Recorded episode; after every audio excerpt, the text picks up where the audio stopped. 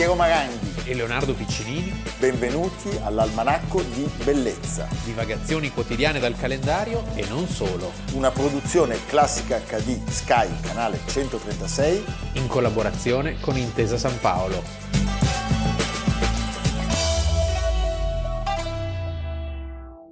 Now, in Russia, a great struggle develops between dictatorship and the people who wish to restore the freedom and individual liberty.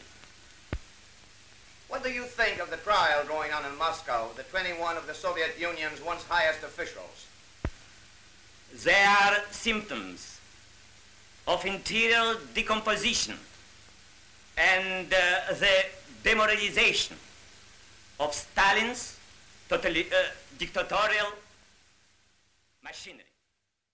Almanacco di Bellezza 4 maggio, Leonardo Piccinini. Piero Maranghi. Abbiamo iniziato con la testimonianza filmata di un personaggio che ha occupato eh, un ruolo di primissimo piano nella storia, nell'infinita storia russo-sovietica eh, per un quarto d'ora, ma il cui nome è un nome di primissimo piano Kerensky. Kerensky, perché Kerensky è Alexander Kerensky, è uno di cui si è sempre parlato molto.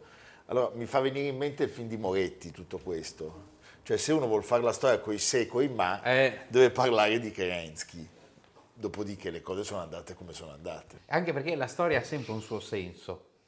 Cioè i sé è un bel gioco, ma non è un gioco logico. Non è un gioco logico, lui è stato capo del governo russo un- veramente un quarto d'ora, cioè dal 21 luglio al 7 novembre del 1917, di quel fatidico 1917. La cosa interessante è che lui era nato oggi, il 4 maggio del 1881, dove? Nel Medio Volga, a Simbirsk, dove 11 anni prima era nato il suo concittadino più famoso, Beh, Lenin. è certo. Entrambi di ottima famiglia. Entrambi- Lenin era di una agiata famiglia borghese, Borghese. e lui era figlio di un professore. Si studiava. Sì, eh beh, per forza, se no non riuscivi a tenere un, un mondo così.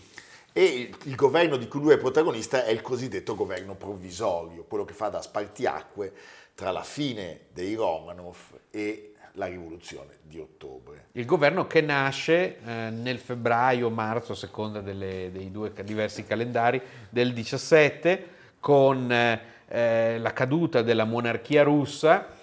Diciamo che pochi avrebbero immaginato che la caduta della monarchia russa, che scricchiolava già da molto molto tempo e che era ormai arrivata al capolinea naturale, Anche per il processo di Eh. accelerazione che aveva impresso Rasputin. eh, però avrebbe dato poi vita a questo evento rivoluzionario, eh, il più importante dall'epoca della rivoluzione francese, cioè il precipitare degli eventi era difficilmente immaginabile e eh, Kerensky avrebbe potuto rimanere nelle previsioni altri mesi, forse anni, se non che l'arrivo del treno L'arrivo del treno blindato con dentro il suo concittadino, con la, Il par- virus. con la parrucca. il virus che il Kaiser Eh. aveva. Eh sì, perché Eh sì. la Russia era impegnata in quella guerra che poi avrà in Kerensky un testimone scomodo, diciamo, rispetto agli alleati eh, nella sua seconda vita post-russo-sovietica.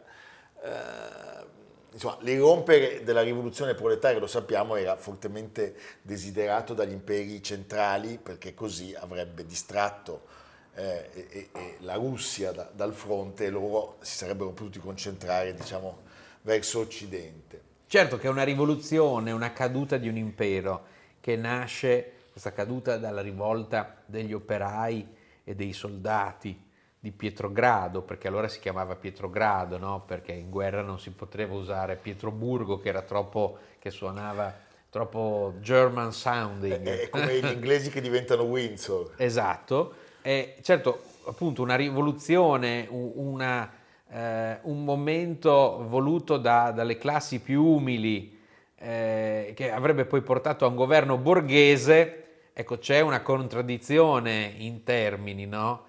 E questi volevano, volevano dei risultati, cioè la situazione si era troppo incancrenita per poter avere una sorta di Enrico Letta Sì. a De Noantri. Una sorta di Enrico Letta, e lo ripeto di Enrico Letta perché bravissima persona, però la politica ha dei tempi Sì. e se sbagli i tempi è tutto. E quindi questo è un temporeggiatore in un momento in cui questa spinta fortissima dal basso aveva bisogno di risultati concreti. Appunto poi perché c'era, diciamo, il rivoluzionario doc, l'incantatore di masse, il filosofo, grande intellettuale, Lenin che premeva. che premeva e lui appunto è, è di fatto travolto dagli eventi. Sì. Lui in un primo momento è primo ministro, poi diventa ministro della guerra e sarà protagonista dell'offensiva Kerensky che in realtà si rivelò un, un fallimento, nel senso che Ludendorff, quello che poi sarebbe andato in birreria con eh, il baffo maledetto, eh, avrebbe portato a una vittoria, diciamo, sul campo della Germania e dell'Austria. E qui nasce questo aspetto abbastanza singolare perché Kerensky per anni avrebbe denunciato In modo ingenuo. sì, il fatto che non fossero stati invitati a Versailles, Eh, vabbè, dicendo siamo stati noi russi a permettere a voi di sconfiggere gli imperi centrali, sai- perché il nostro sacrificio è stato tale per cui avremmo dovuto anche noi sederci al tavolo. Eh, ma era l'inaudita verità della- del bolscevismo che non poteva sedere a tavola. Nessun tavolo. No. eh? Senti, e c'è una poetessa che si invaghisce di Kerensky, eh? Sì. un'importantissima poetessa, Marina Kvetayeva. la Kvetayeva, che parla di lui come se fosse un novello Napoleone. Certo. Anche lì bisogna stare attenti perché parlare di Napoleone con un russo non è che possa proprio produrre cose meravigliose. Però i russi sono quelli che hanno scritto le pagine più belle su Napoleone, Sì, vabbè, certo. e- proprio perché diciamo è il nemico, è l'eroe negativo. Lei scrive questi versi e dice qualcuno cadendo sfinito sulla mappa non ozia nei suoi sogni, apparve un Bonaparte nel mio paese.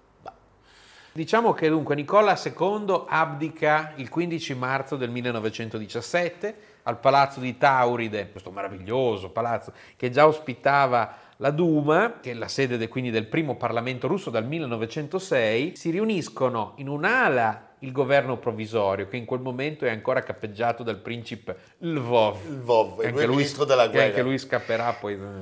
E nell'altra i soviet, che rappresentavano gli operai e i contadini. Kerensky era l'unico che faceva parte di tutti e due gli organismi, era andava da un'ala no? all'altra, sì. Era vicepresidente del Soviet ed era però ministro della giustizia nel primo governo, nel governo di Lvov. È l'uomo nuovo. Nel 1912 lui viene eletto per la prima volta alla Duma e, e disse il nostro compito storico è rovesciare immediatamente questo regime medievale, costi quel che costi, senza mezzi legali, con la forza. Quindi era un uomo dalle idee chiare, era popolare tra i soldati, era un grandissimo oratore, era anche lui un demagogo a suo modo e quindi il bonapartismo eh, di cui parla la Kvetayeva ha, un suo- Certo, ha una sua verità.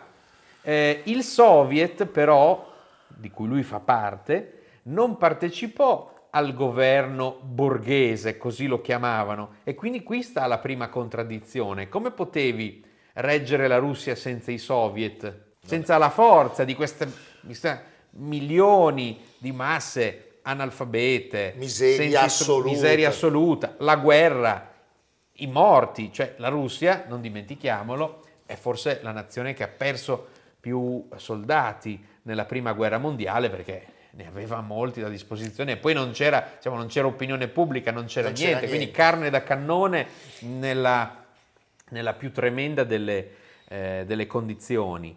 E eh, lui ha anche, diciamo, una mm, posizione di conciliazione con il regime caduto. Lui va a parlare a Zaskoye eh, Dal- Zelò eh, con lo zar e gli dice non preoccupatevi, dovete fidarvi di me, sono riuscito a far abolire la pena di morte. Lui li voleva mandare in, eh, nel Regno Unito da Giorgio Da- V. dal cugino, Sì. dal cugino, poi erano tutti parenti. Anche Se- se sembra che il cugino non volesse molto, Riceve no, perché no. poi aveva tutti i disordini, sai, il socialismo No, era una- questi che bomba- Eh, bombaroli da tutte le Eh, parti, certo. facevano gli attentati. Bene, vediamo a proposito delle, delle- delle parodie eh, di, di Kerensky, che è, è meno morbido della Kvetaeva, come ce lo disegna Eisenstein. Certo. Eh, ottobre.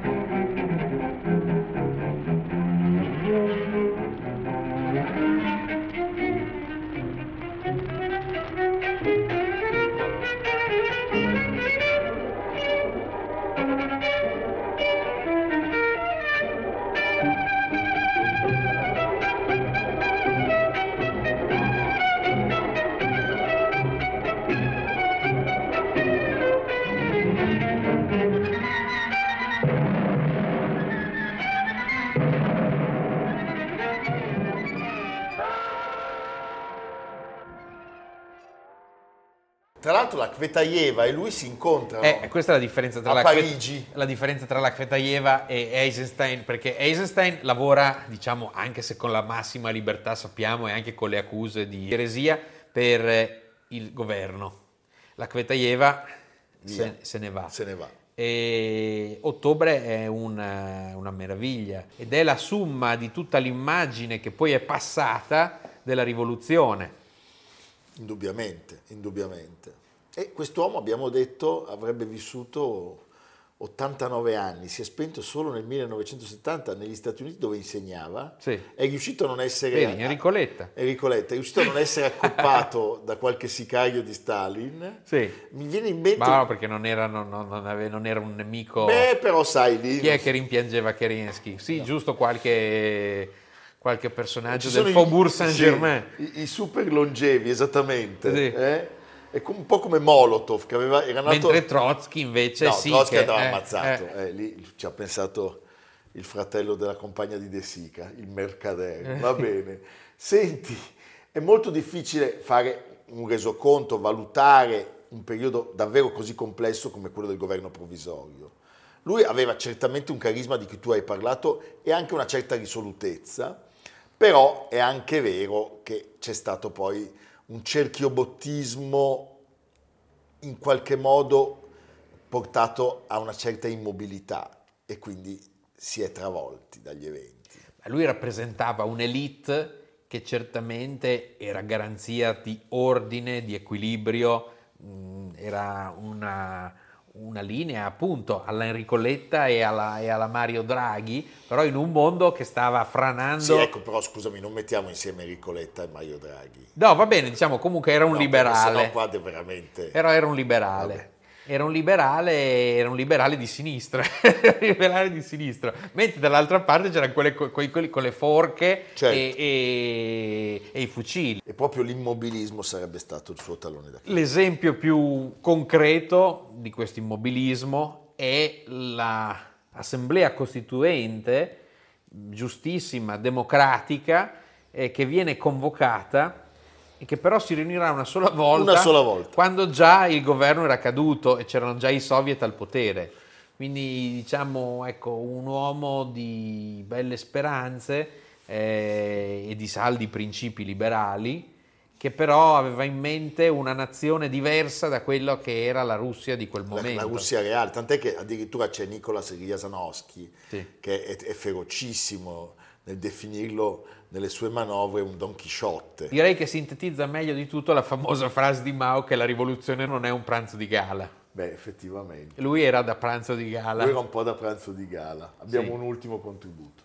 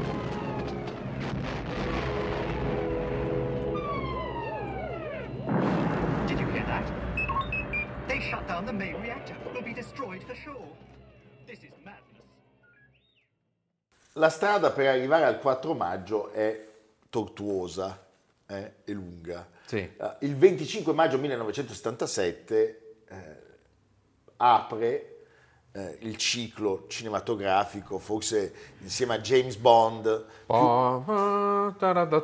più popolare della storia del cinema, forse eh, Guerre Stellari, e il primo capitolo della saga fantascientifica cinematografica più lunga, più ricca, più popolare della storia inizia Con il post, post wagneriano John Williams Ta, ta, ta.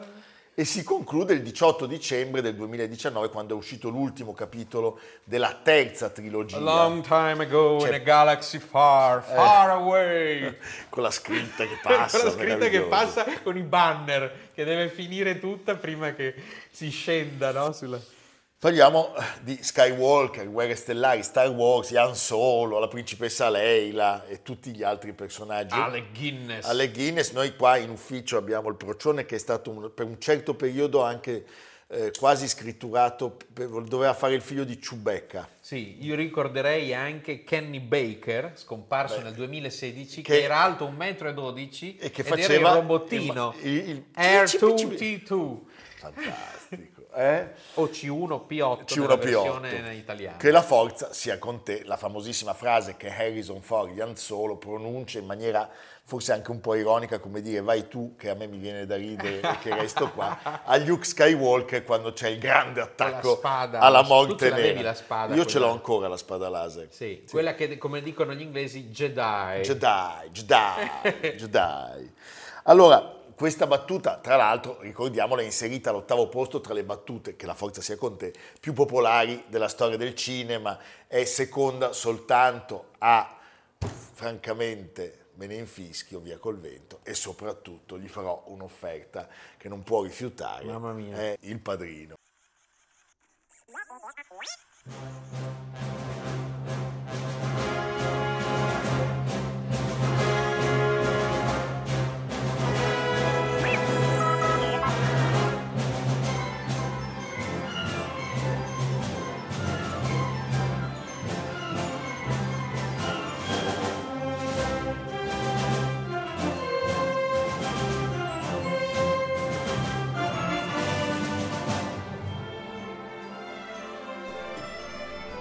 Don't get technical with me.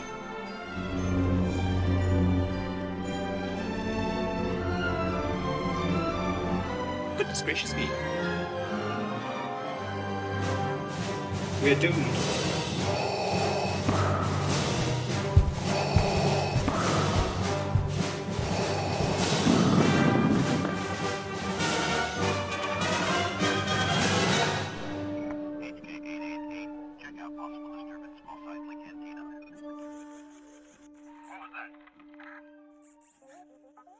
Allora, che cosa succede? Il 4 maggio del 1979 Margaret Thatcher diventa primo ministro. Che anche lei era un personaggio un po' da guerre stellari. Secondo me da bar di Guerre Stellari, lei è al bar di Guerre Stellari. Eh, Chewbacca e... I Tories comprano uno spazio pubblicitario su London Evening News che recita May the 4th be with you, Maggie congratulations.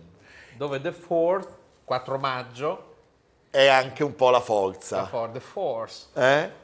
E, quindi, e quindi da lì parte un lunghissimo procedimento, filone, che vuole definire la festa di Guerre Stellari il 4 maggio. Diciamolo, la Disney che oggi possiede tutti i diritti, Che possiede tutto. tutto, anche noi due, ma non ci vogliono. E George Lucas che li ha venduti e che è il padre di Guerre Stellari, Sì. non hanno mai riconosciuto questa data. Però oggi si festeggia Guerre Stellari. Quindi voi nelle vostre case, con i vostri nipoti, figli, Date un- una carezza ai vostri no, bambini. fate- No, fategli vedere un episodio. Sì. No, cos'è la carezza? Quella del Papa. Del Date Papa. una Date una carezza. Sì, come l'ha chiamato Paolo Mereghetti, il più famoso, amato e lucrativo franchise cinematografico di tutti i tempi. Di tutti i tempi. Tra l'altro siamo in un momento storico molto significativo perché c'è anche un'analisi da fare di, questo, di, questo, di quest'uscita in quella contingenza del 77. Nel 77 esce anche Incontri ravvicinati del terzo tipo di Steven Spielberg. E soprattutto dobbiamo dire che il caro Lucas aveva scritto insieme a John Milius Apocalypse Now.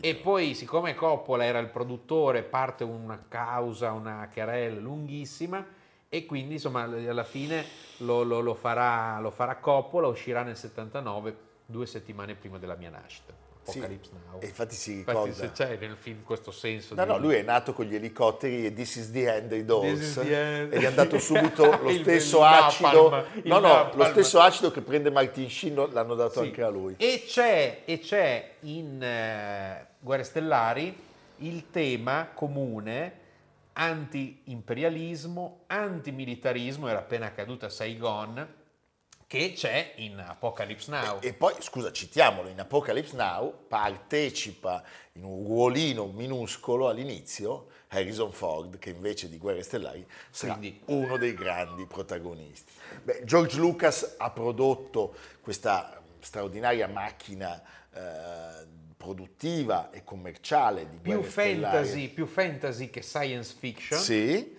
e eh, diciamo eh, a un certo punto è passato anche all'incasso perché ha venduto tutti i diritti passati, presenti e futuri È un bel business. alla Disney. It's over, Anakin! I have the high ground! You underestimate my power! Don't try it!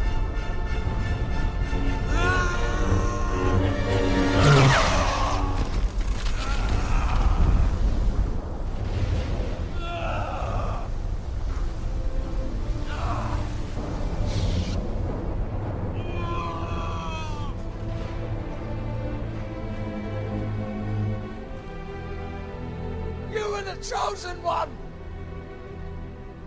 Was said that you would destroy this Sith, not join them!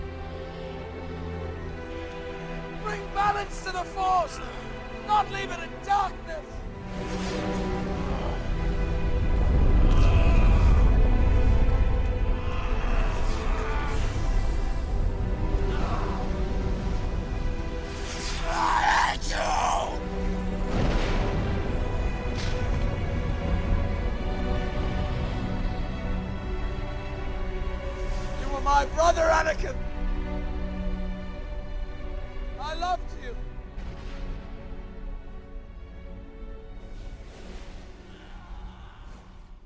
L'idea di creare una saga ambientata nell'universo, appunto come quella di Guerre Stellari, è stato un processo molto lungo e George Lucas ha sempre avuto una fortissima passione per l'antropologia Sì. e la sociologia, cioè lui voleva laurearsi in quello. Californiano. Poi ha fatto il cinema, C'era aveva... Flash Gordon all'inizio. Esattamente, volevano fare Flash Gordon. Ma costava. Costava troppo e c'erano dei diritti troppo alti da pagare. Quindi parte un altro progetto che è un progetto di riduzione cinematografica dalla fortezza nascosta di Kurosawa, cioè la storia di un generale positivo che per salvare una principessa dalle mire di un malvagio impero riesce nel suo atto di eroismo. Però Però la United Artists dice no, tu sei un ragazzino, non hai ancora fatto Ma quasi dov'hai? niente, anche se Lucas ha fatto dei film bellissimi. aveva appena fatto American Graffiti. E prima L'uomo che scappò dal futuro, che è un capolavoro con Robert Duval, e eh, quindi a un certo punto la 20th Century Fox decide di dargli fiducia e eh, di pagare la scrittura di una sceneggiatura.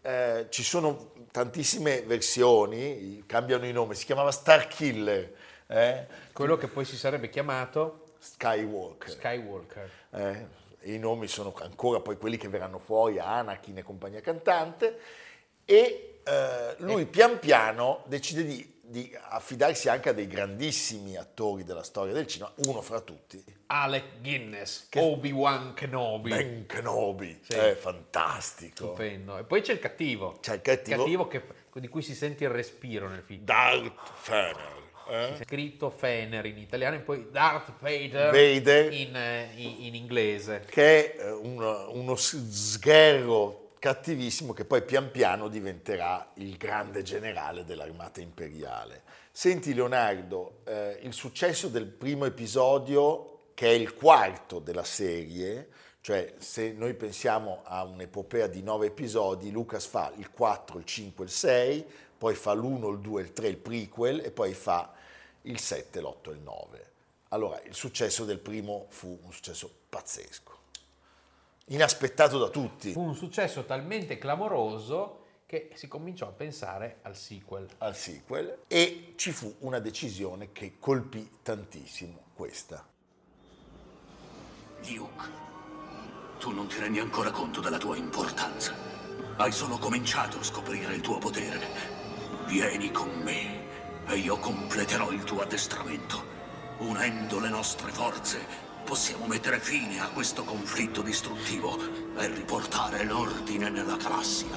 Non verrò mai con te! Se tu solo conoscessi il potere del lato oscuro. Obi-Wan non ti ha mai detto cosa accadde a tuo padre. Mi ha detto abbastanza. Che sei stato tu ad ucciderlo? No, io sono tuo padre.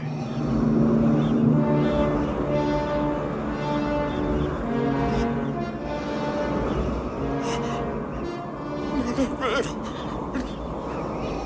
Non è possibile. Cerca dentro di te. Tu sai che è vero. E sì, perché Lucas ebbe l'idea geniale di far diventare il super cattivo anche il papà dei super buoni. Due dei tre protagonisti, cioè Leila, la principessa splendida, Carrie Fisher, e appunto Skywalker. Come si dice in questi casi, la faccenda si ingrossa. si ingrossa, anche, anche i denari arrivano, però, eh, anche quelli si ingrossavano sempre. Poi a un certo punto Lucas entra in una fase di stallo, si mette a produrre film di altri, ricordiamolo Indiana Jones, È vero. eh, o Run di Kurosawa o Tucker di Coppola, e poi... Che bel mondo. Un mondo meraviglioso, tutti, tutti che facevano le cose insieme. Con tutti i successi pazzeschi. Pensi Indiana Jones cos'è stato? E poi lui torna indietro e Sì. fa i primi tre, appunto la storia di Anakin Skywalker, il padre di Luke, Quello che era uscito per primo, il primo Guerre Stellari del 77, diventa Star Wars Episodio 4, Una, nuova, speranza. eh? Li abbiamo visti con grandissima gioia, li abbiamo rivisti. Anche doppiaggi per una volta di grande Sì. spessore. Stefano Satta Flores doppia Harrison Ford. Ottavia Piccolo la principessa Leila. Glauco Mauri No, doppia Peter Cushing. Da Peter Cushing, ah, già è vero Sì. che fa la parte del generale, meraviglioso. A me piace Eh, la scena in cui c'è quello che viene immobilizzato, che osa contestare. A lui piacciono le cose da cattivo, eh? Va bene. Comunque è una gioia che si può riassaporare ogni, ogni dieci anni, ogni volta che arriva un nuovo membro della famiglia. Anche perché sono film che contengono molta cultura, molto sapere, anche tecnico, e che eh, fanno capire che Lucas ha guardato a tante fonti. Sì, anche i francescani, pensando a come veste i, Sì. gli Jedi. eh? Anche c'è un po' di nazi, eh, perché quando si vede Quando che si si, nascondono che- i robottini e ci sono Quelli che scarponi fanno- sì, chiodati sì, che passano, lì fa viene paura, sembra la Gestapo. ma Lucas e Spielberg hanno da sempre l'ossessione dei nazi. Sì, beh, Eh. Spielberg poi poveretto. Vabbè, certo. Allora, eh, riguardateli perché veramente ne vale la pena. Non è soltanto un film eh, con i razzi, sono dei film veramente molto, molto profondi. E partite dal primo e li vedete tutti e nove. Poi ci telefonate e sarò io a rispondere come al solito perché lui... non- Anche se non, non sapete dove trovarli, lui vi dà tutte le indicazioni, perché Piero è molto generoso. Ecco, eh, noi stiamo insegnando al procione un, un linguaggio perché vor- Per vorremmo rispondere al telefono. che iniziasse a rispondere al telefono Il procione parla come R2D2. No, come, no, come Ciubecca. Noi ci congediamo con Ian Solo e Ciubecca.